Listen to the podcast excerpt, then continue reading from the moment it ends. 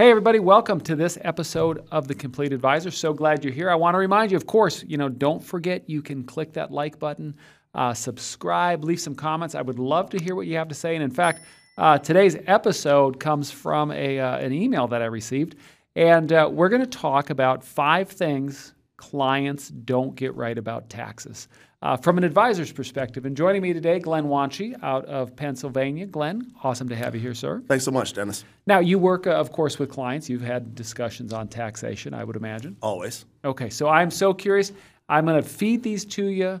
Uh, so, for those of you uh, watching the episode, which yes, it is a podcast, but you can watch us on YouTube, you can watch us on Spotify, you can watch us on Apple, anywhere else you, you check us out. Of course, that's audio. But uh, so Glenn has not seen these, so I'm going to fire these at you because I'm really curious. Um, five things clients don't get right about taxes. I want to hear your experience. Um, so, in your practice, though, you do work with some uh, with pre-retirees. The pre-retirees and retirees both, yes. Okay, perfect. Uh, first one that clients don't get right. Clients think getting a tax refund is a good thing. Agree or disagree? Have you run into this? I, I totally disagree, and I run into it all the time. I, I think it, it stems from when we all were younger and we got our yeah. first tax refunds after working a job, and it was a couple hundred bucks, and it was easy. We didn't have a family, and you could run out and say, I'm buying a TV with this, or I'm grabbing a radio or a set of speakers, or putting some tires on my truck. Wh- whatever it may be, it was it was fun to get. Well, mm-hmm. all of a sudden now it comes and you're, you know, starting a family, you're working, you're you have steady employment, um, and to have too much money withhold is just giving the IRS a free money. Yeah, they're yeah. holding on to your money for a year before they give it back. Now, have you ever gotten anybody? I've always, I've always tried, or maybe it's a dream that I have for myself. Of I'd like to be even Steven uh, when I do my taxes, but I have yet to ever achieve that. To where wouldn't it be? I don't know if that if you've ever done that, but like to to be like, okay, yeah, we're, we're even. Would would be nice, but does it? does, I mean, you can be close, but it's like the price of right on uh, the final uh, the final guess. Every once in a while, I'm sure someone gets it 100 percent right, but it's few and far between. That uh, that you know that is exactly right. Um, the whoever whoever it was, some nameless bureaucrat, whoever said, "Hey, you know what? Let's do withholding from everybody's paycheck instead of the one at the end of the year." I think it was like in the 40s or something. Uh, an evil genius. Uh, but okay, next one. Next yep. one. Clients don't get how tax brackets work. Agree or disagree? I totally agree. Um, I, I, think a lot of times, just like we were going back with the withholdings, um, tax brackets aren't the same for everybody. Yep. And whether you're single, you're married, how you file, um, and how it's aggregated, people sometimes just think a lot of times I'll have clients come to me and say, Well, I can't make too much money because it'll put me in a higher tax bracket. Yeah. Well, not necessarily you know, because that's not how our tax brackets uh, work. You just make one dollar more, it doesn't mean that your taxes go up by thirty-five percent. Yeah, so few people understand the progressive tax system. Mm-hmm. Uh, with that being said, are you doing in your practice? Are you um, how often is Roth conversions coming up right now? They're they're pretty popular. They're especially popular over the last couple years when the market was down and we were able to hedge some of that, converting some money. And as now the market's hopefully starting to pick back up and interest rates have gone higher, we're able to make some of that money back up 100% tax free. Is uh, do you think it's been easier lately with um, w- presenting the idea? You know, I know that I know that originally, when you pre- when a person would present the idea of let's do it, let's convert some of that money. Um, okay, that's everything sounds great until it's like, well, but you're going to have to pay some taxes because we're, and, and then it was like, yeah, I don't know that I want to do it. Um, any change in attitude from the advisor's perspective as you're out there in the field with people looking at how much? I mean, no politics, but there's a lot of stuff that's got to get paid for, mm-hmm. and so that money's going to come from somewhere. Right. Um, do you think that resonates more now? Are people more interested in that conversation? I definitely think so. I, I think a, a, situation arises there that that people know things aren't for free. Yeah. And you look at it and say, okay, 10, 20 years down the road, if I need to make a withdrawal, I'd certainly like to put myself, you know, in a tax diversification to where I can have some of my funds taxable and some tax free. Mm-hmm. We did a uh, I, I did a podcast with uh, our friends from um, Stonewood, and they're putting out that idea, uh, that idea that you know we should be looking at mitigating tax risk the same way that we look at mitigating all the others. And but they presented it in a way that I that I just find fascinating. Um, okay, next one that was in this article: clients don't understand taxes in retirement, especially as it comes to Social Security. Agree or Oh, disagree? I agree.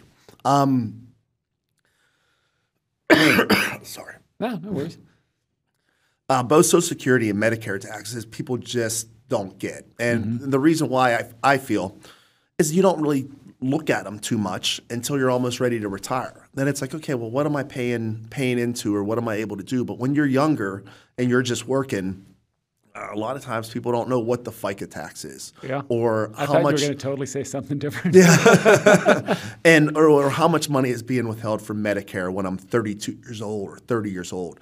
So I, I think the education needs to be more, you know, to the employee when they're younger, so they understand what those taxes are going for. There's a lot of things that we just uh, maybe we should go all the way. Of of course, kids need to be able to read and do some math. That that would be a good thing too. But um, more finance classes mm-hmm. to understand the the things that they're paying for.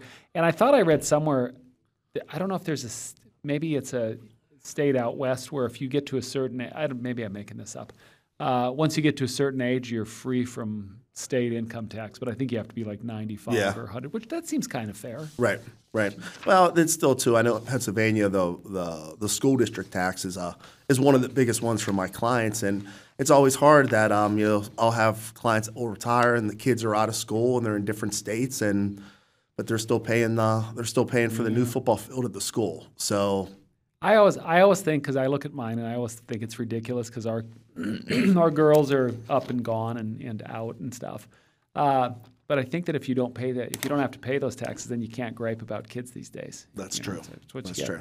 Um, okay, here's one. Uh, your experience with this one: clients think tax planning is their is the job of the accountant. Yeah, that's uh, that's that's uh, that's a common theme that a lot of people will bring up. And you know, we'll, we'll be in a presentation and we'll illustrate some good tax savings for you know our our prospect or our client.